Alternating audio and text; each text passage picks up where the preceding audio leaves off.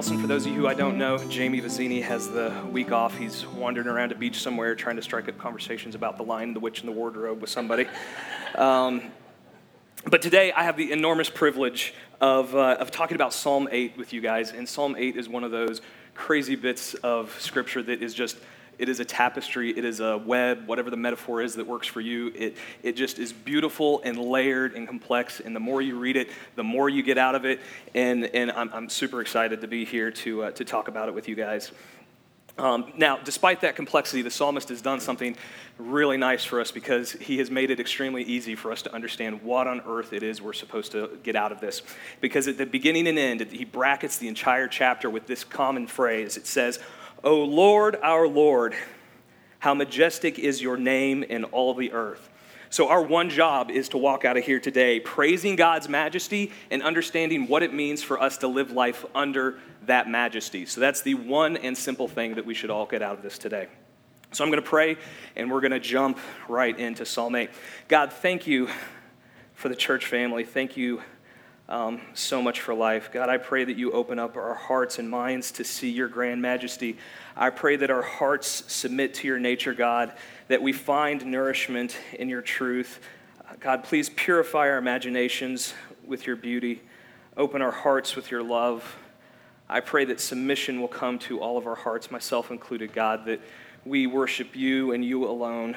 Thank you, God, for all that you do for us. Amen. So, I wanted to start out. Um, for those of you who are probably like me who didn't go to seminary, uh, Psalms is extremely extremely terrifying to try to address. It's very complex. I can't analyze modern poetry, let, go, let alone ancient Hebrew poetry, but wanted to share a couple of uh, resources with you that I, I, have absolutely loved the past few years of my life. Um, Reformed Theological Seminary and Covenants Theological Seminary puts a bunch of classes online for free that you can listen to. So the way I look at it, when I go out to mow, I'm getting my honorary Master's of Divinity, trying to redeem yard work because yard work is stupid and you have to redeem it something. Um, but anyway, I, I, I, pray that you guys use this. It's, it's great, great content. Um, and if, if, if, you're intimidated by Psalms like I am, um, you'll, uh, it, it's definitely, definitely helpful. Um, so, Psalm 8. Um, now, if you, uh, there's a Bible in front of you in the seats, um, in the, the area under the seats. Um, we're going to be reading all of Psalm 8. Starts on page 288. If you don't have a Bible, you're welcome to take that one with you.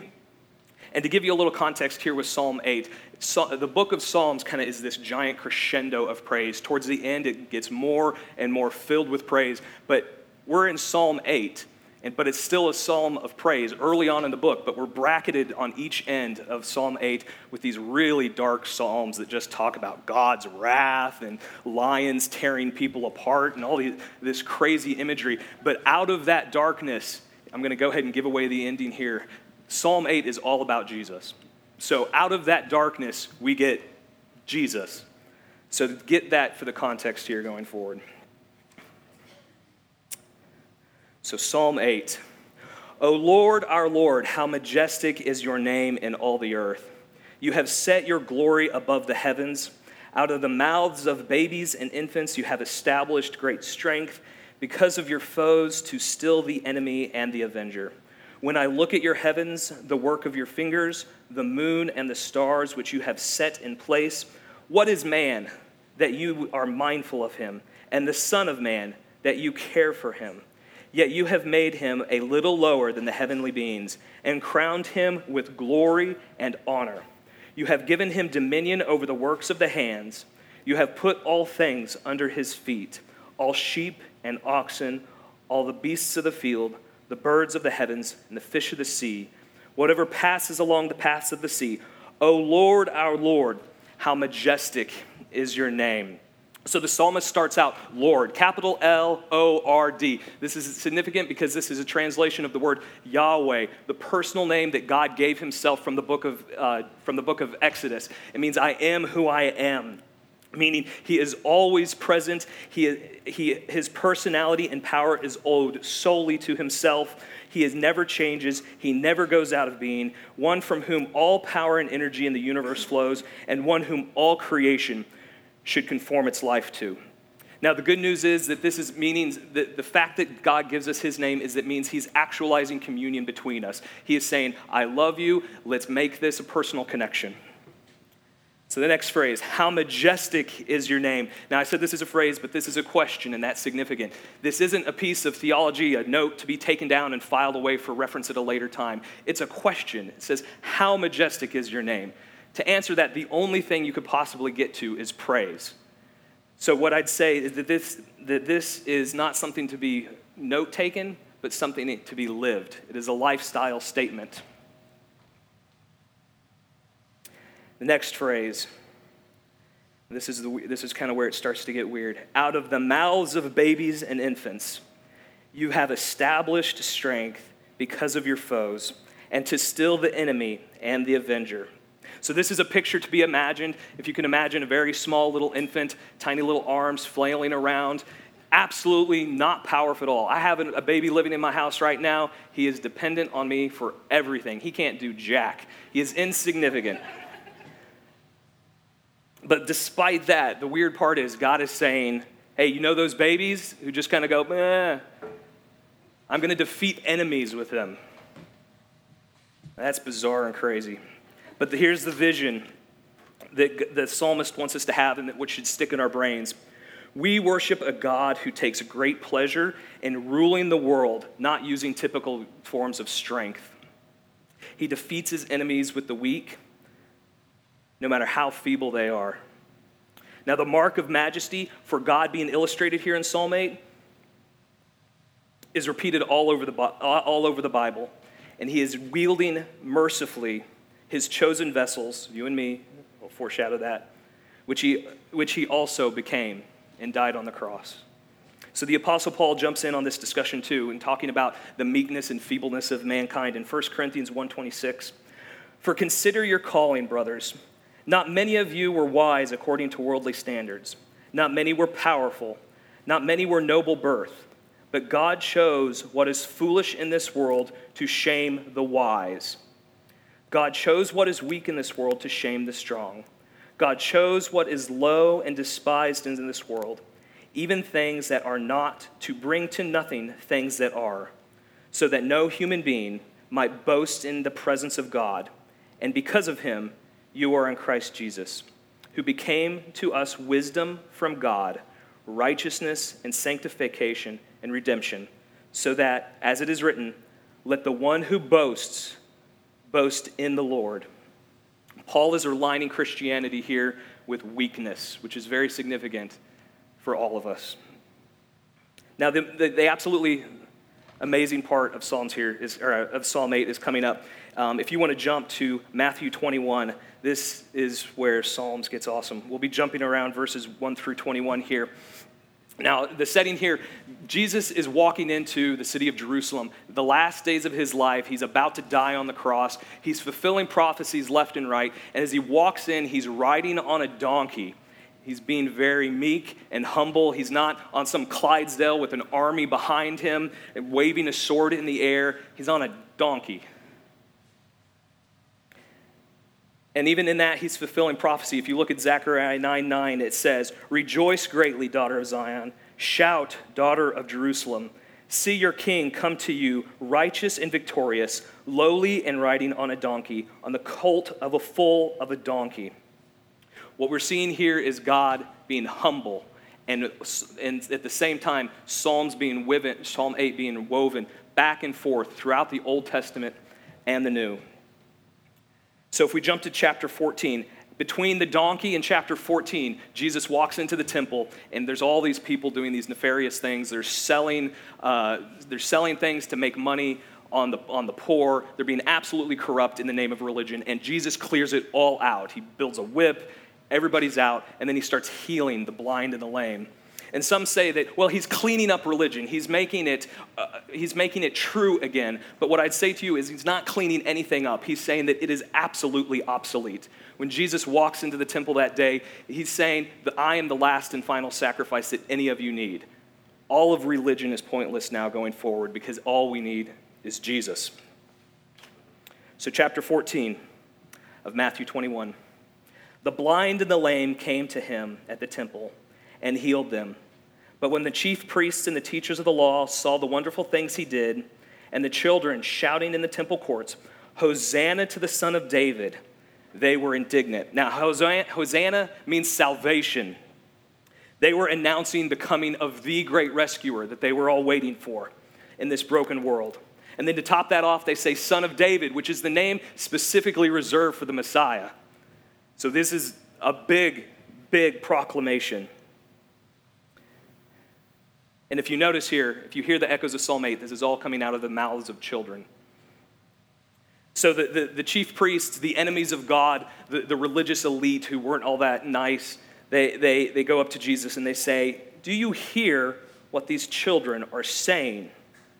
And now what Jesus said to them next shocked them. Jesus, Jesus' response is simply, Yes, which is probably the most powerful use of the word yes in all of human history. He's saying, I'm God. Yep. Psalm 8 is happening. Yep. Because next, what does he do? He quotes Psalm 8. And he gives them a little Bible study because these religious elite don't know their Bible all that well.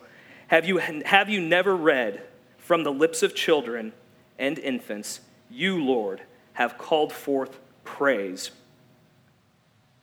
And from there, the chief priests and the enemies of God never speak again. The children have won the day, and Psalm 8 is laid plainly out in front of everybody. Now, the other interesting thing that I, I think is here is that, that in quoting Psalm 8, Jesus is essentially saying, You know, Psalm 8, that's all about me. You know how it starts out with Lord, Yahweh? That's me. And that's the type of thing that will get you killed. And that's what got Jesus killed. If you have skeptical friends who look at Christianity and say, Jesus didn't really know he was God or the Messiah. It was just kind of an accident, and we kind of just cobbled together the stories at the end to fit the convenient narrative that we want, is absolutely not the choice here. Jesus is saying, you can take these people, Psalm 8, Matthew 21, Jesus is saying, I am God come down to earth. I have come from the Father. He gives us no other option here. And he weaves himself into human history in a way that no other figure can or ever will again. Now, praise. We hear people um, in Matthew 21 talking about praise, and we are inevitably brought to praise. Uh, praise from Psalm 8, and, and that's kind of difficult for me. I don't know about you. So I re- when I first sat down the first time to read Psalm 8, I was sitting there thinking, okay, praise. All right, get busy to it. All right, Ryan, praise. Get work on it. Go, go, please. And that it just it feels kind of odd to me. Um, and I think one of the best ways to approach it is to approach it from a really bad way. So for the next couple minutes, this is an, like an anti-psalm and a non-gospel filled sermon. Um, you can imagine like a 1-800 number floating down here for me to accept donations. I have a seersucker suit on, but this is a bad sermon excerpt from a, a terrible preacher that I just made up. Um, I'm not actually quoting anybody. Um, so it starts out, this is a bad preacher would say, Hallelujah, hallelujah, hallelujah. Praise the Lord. How is your praise life, your life of praise? I will praise the Lord as long as I live. What about you? Hey, hey, Ryan, let's praise. Praise some more for me. Will you praise the Lord as long as you live? Now, here's why this is rubbish it is absolutely not filled with the gospel. When you read Psalm 20 or uh, Psalm 8 without the gospel, you're going to be led down three really destructive paths. First, you might be coming to it from a point of confidence and say, "Hey, I got this praise thing down. I'm perfectly fine. Stop bothering me." But at the end of the day, you're going to have something in the back of your mind that says, "Listen, it's an infinitely perfect God. Do you really do this enough?" And you're going to be left in a moment of doubt. The next way you might approach this poorly, if you're just nakedly exhorted to praise, is with zeal. You might kind of throw up your hands and go, You got me. Thank you for the exhortation. I feel awful. Thank you for making me feel awful. I'm grateful for that. I don't praise enough, but listen, I'm going to put it on my calendar. We're going to get to this seven days a week. I'm going to, I'm going to praise at least once. And that is not complete. That is just moralism, and you will never win there. And the third way, if you look at praise being exhorted to you without the gospel, is just possibly with defeat. And this would be me, definitely, because I would just kind of set back and go, no, I can't, I won't, I, I, I can't praise that much. I have many failures as a Christian. I'm never going to praise enough. Can I please get a hug from somebody because I'm depressed? So here's how the concept of praise. Here, here, here's the concept of praise when you insert the gospel. And the best metaphor that I can think of was the wave, like at a baseball game where some knucklehead puts his arm up, he goes, woo, and then nothing happens, and everybody turns around and looks at him like he's crazy. But then he does it a few more times, and then everybody becomes crazy with him. And eventually, all the way around the stadium, you get the wave. Now, this is where the analogy lies between the gospel, God's praising God's majesty in the wave. When I'm at a baseball game, I don't need to start the wave. I don't even need to sustain the wave. I just need to decide whether or not I'm going to join in on the wave. It's like this with the praise of God. In Matthew 21, the Lord Jesus has started the wave. He leads the people of God in praise. You and I do not need to feel exhorted. The gospel is this Jesus fulfills the exhortation to praise, enabling us to live a life of praise. Jesus started the praise perfectly and fulfilled it on the cross. And now the Holy Spirit is there for us to lead us in praise. So, what does a life of praise look like? The second half of Psalm 8 masterfully gets at that. Psalm 8, verse 3 When I look at your heavens, the work of your fingers, the moon and the stars, which you have set in place, what is man that you are, that you are mindful of him, and the Son of Man that you care for him? This verse is saying the universe is huge. I could spend the next hour talking about all the great statistics that tell you the universe is massive and huge and beyond all comprehension. And that we are all complete dust. The point here is to say it's big and you're small. And if you think you're small, just look at the universe again and you're going to find out you're even smaller than you think you are. But the good news is there's a yet, despite this complete insignificance that makes us more insignificant than dust from the world's standards. There is a beautiful, beautiful yet. Oop.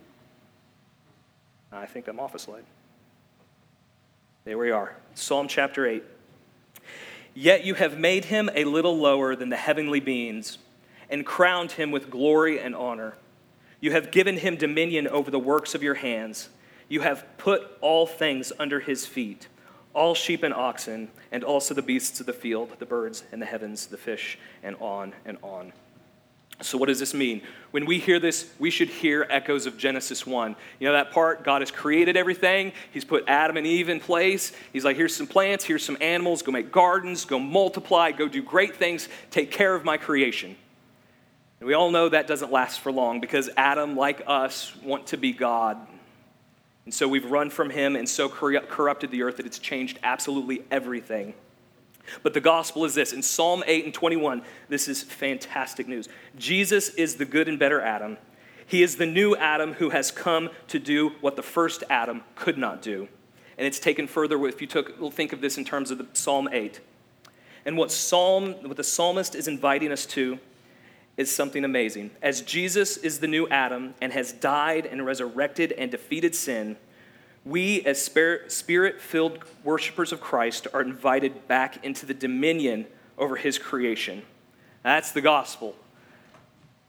We cannot do it. We have proof Adam couldn't do it. If Adam couldn't do it, I don't think I'm going to do it. But Jesus can do it. He can perfect praise and dominion over creation, and we are invited into that. So, what does it look like to be a human living in a kingdom who's being given dominion? So, let's start here the basics. Because of Jesus, you are a holy and righteous being. You are loved unconditionally by God. You are blameless and righteous. And above all, you are a new creation. If you are a Christian, that is your description. So, in that, as a new creation, you are uniquely set apart by God. And in this uniqueness, you are, you are called to reflect God's majesty and bring praise to Him in a way that no other individual on the face of the earth could do. The Apostle Paul kind of gets at it like this, starting in uh, 2 Corinthians 5 4. Not that we would be unclothed, but that we would be further clothed, so that what is mortal may be swallowed up by life. Now, the metaphor that I've heard describe this verse is this if, if you ever visit somebody who's really, really sick, You go and see them, their color's off, they're lethargic, they just look awful. They look like a different human being. And you walk out of there saying, man, so and so, he just looks like a shadow of his former self. But the good news of the resurrection hope is this if you are a spirit filled Christian, you are just a shadow of your future self. The new heavens and the new earth are coming, and you are going to be a part of that in a completely different way than you are now. And as you reflect God's majesty in the unique way in which you were created to reflect His majesty, you will begin to appear more and more like that glorified self, swallowed up by life. So earlier this week at the 4th of July parade, uh, a float went by. It was singing the song, people are on board singing the song, I'll Fly Away, which is a great old Southern gospel hymn. Um, but I was challenged at one point recently to actually kind of look at the words a little bit. And if, you don't, if you're not familiar with the song, it essentially has this refrain over and over again I'll fly away, I'll fly away. And in between those repeat, repeated phrases is basically saying, eh, life here on earth is kind of crummy, and you know, this is a big garbage heap. Let's just all wait till we get to heaven. but that's not what Psalm 8 is telling us. Psalm 8 is telling us that we have dominion over the earth now. That God's majesty and victories are happening now. Your mouth can act like the baby's mouth in Psalm 8 now. We're not, our destiny is not some disembodied future off place. Heaven and earth is going to come down to earth. Now, for me personally, this is what this looks like, to give an example. The tool that God used to bring me from, life to de- from death to life was an organization called Young Life. And the specific baby's mouth that God decided to choose was a man named Joel Nichols.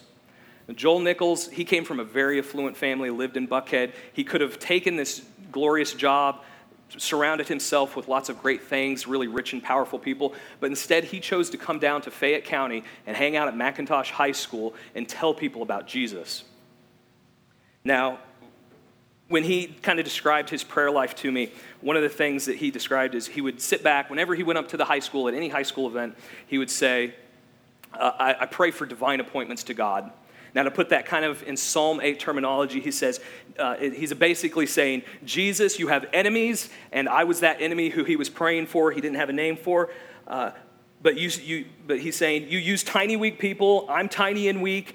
Can I come see your victories alongside of you? And that's what he means. And that's what we are all called for in Psalm 8. So, in his spirit filled position, in his spirit filled posture, Joel Nichols went to a cross country meet, which is the un- most unglorious of sporting events. And this one was at Sandy Creek High School, which the old course used to just circle around a sewage treatment plant, which just made it even worse on a hot day.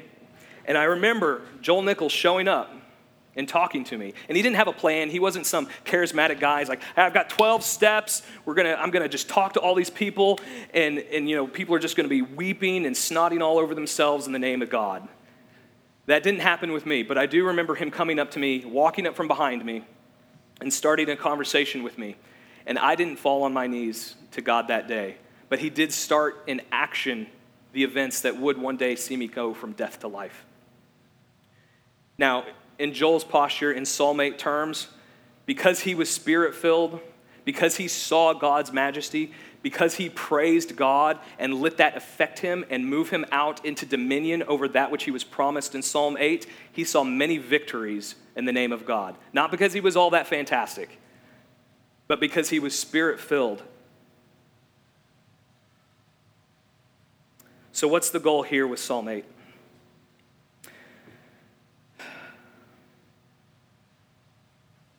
So, I want to caveat everything. When I talk about us going out and ruling and reigning over God's dominion, which He has given us, I'm not saying that this is an activity that you must do to earn your grace or build out your faith. That is a false gospel.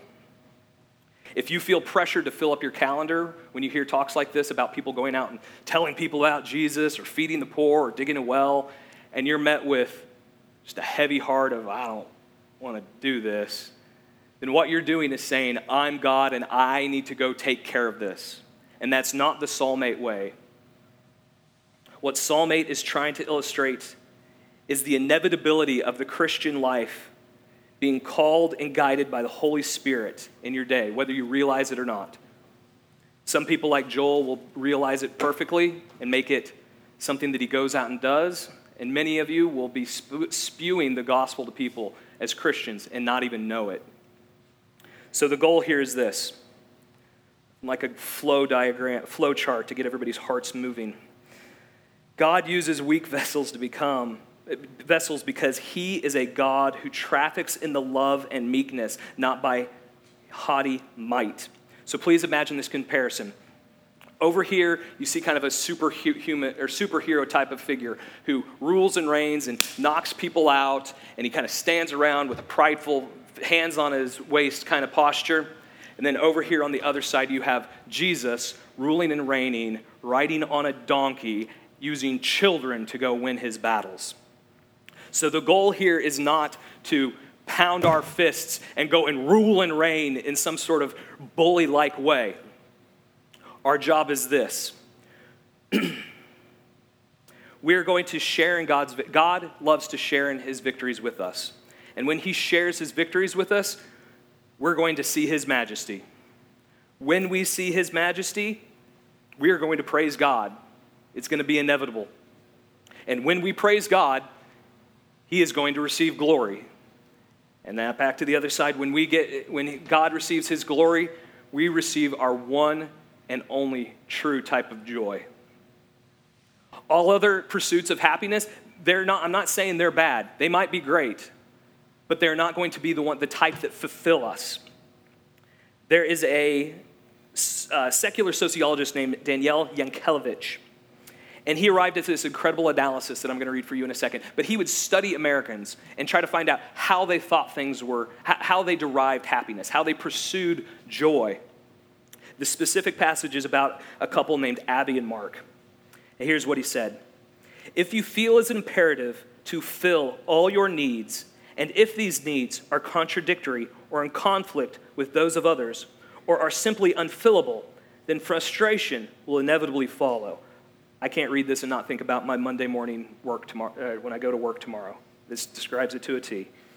To Abby and Mark, self fulfillment means having a career and marriage and children and sexual freedom and autonomy and being liberal and having money and choosing nonconformity and insisting on social justice and enjoying city life and country living and simplicity and graciousness and reading and good friends and on and on. And he adds this the individual is not truly fulfilled by becoming ever more autonomous. Indeed, to move too far in that direction is to risk psychosis, the ultimate of autonomy. The injunction, now notice this, the injunction that to find oneself, one must lose oneself, contains the truth any seeker of fulfillment needs to grasp. And we could have saved him thousands of hours of research and just handed him the Gospel of Mark. So let's go through this right now. We'll, we'll do in three seconds what took him months. Matthew 10 39. Whoever finds his life will lose it, and whoever loses his life for my sake will find it. Matthew 20 25 through 26. But Jesus called them to him and said, You know that the rulers of the Gentiles lord it over them, and their great ones exercise authority over them. It shall not be so among you, but whoever would be great among you must be your servant. Matthew 18, 3 through 4. Truly I say to you, unless you turn and become like children, you will never enter the kingdom of heaven. Whoever humbles himself like this child is the greatest in the kingdom of heaven. Dominion in Psalm 8 looks like this humility. The Gospel of Matthew illustrates this perfectly, and Jesus' life does the same. So, how does this play out on the individual level? This is where the sermon's going to completely fall apart because the answers are going to get less and less specific. And this is going to require your thinking and your communing with the Holy Spirit to really get, the, get answers. Romans 12, 2. How, Paul's trying to get at what do we do as Christians now that we're out in the world? He says, Do not be conformed to this world but be transformed by the renewing of your mind, that you may prove what that you may prove what the will of God is, that which is good and acceptable and perfect. Now, in this case, God does not declare a specific word about what to do, unfortunately. The opportunities spelled out in Psalm 8 are extremely broad. God just says, Dominion, go. His Spirit, God's Spirit, should shape our minds, according to Romans, uh, Romans 12, and our heart through the word and prayer, so that we have inclinations towards what would, what would be most glorifying to Him and helpful to others. The unfortunate re- reality is that there is no super Christian or professional Christian out there who can sit there and say, Here's what the Holy Spirit's calling you to do. I've got it for you. If you ever talk to somebody like that, run, they're crazy. But what God has called us to do is 8, is to love God, praise Him, and point people to Jesus. And those, that is our calling. Everything else is up to you and the Holy Spirit. When I, when I attended church in Atlanta, when I was in college, um, had a pastor who had this very kind of amazing uh, suggestion to do with that prayer life, with that communing with the Holy Spirit um, experience. And he said, This is what I want you to do. I want you to go pray. I want you to listen for the Holy Spirit. I want you to go and do whatever the Holy Spirit tells you to do. And the kicker is this I want you to tell nobody about it. And what this did was this this is, this is not in the Bible, but this is, this is great wisdom that, that was very impactful in my life. Because when you don't tell anybody about the great things that you just experienced between you and God, three things are going to happen. One, you cannot claim the victory in your own pride, you have nobody to declare it to. This is purely between you and God. And our, our, our human hearts naturally tend towards wanting to puff ourselves up. The second thing that's going to happen is we lose inhibitions to somehow weaponize our activities and repeat them over and over again as a system, because that is not how the Holy Spirit's going to work. And the third way, the third thing that's going to happen if you go out, listen to the Holy Spirit, and move in His presence and not tell anybody about it, it will allow you to focus on hearing God's voice and building that intimate connection between you and God like a child and a parent because you're not going out and boasting about it as it's your own strength. Now, what this looks like at the church level. Imagine a community of people all being led by the Holy Spirit, all kind of bouncing off each other, speaking into each other's life, being guided by the Holy Spirit. My wife has a friend. She, they were friends for years, and she was one of those types of friends who she would never bend towards what my wife wanted to hear.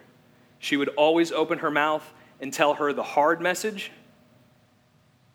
And she didn't probably even know it. My guess is she didn't sit down like Joel Nichols did and said, I want a divine appointment with Amy Nelson today.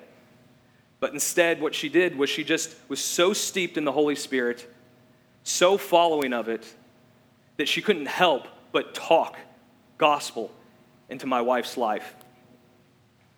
Now, at the kingdom level, this one's could spend the next two hours talking about following God's call to reign over his dominion, over his domain. But I'll just state it this nice and short.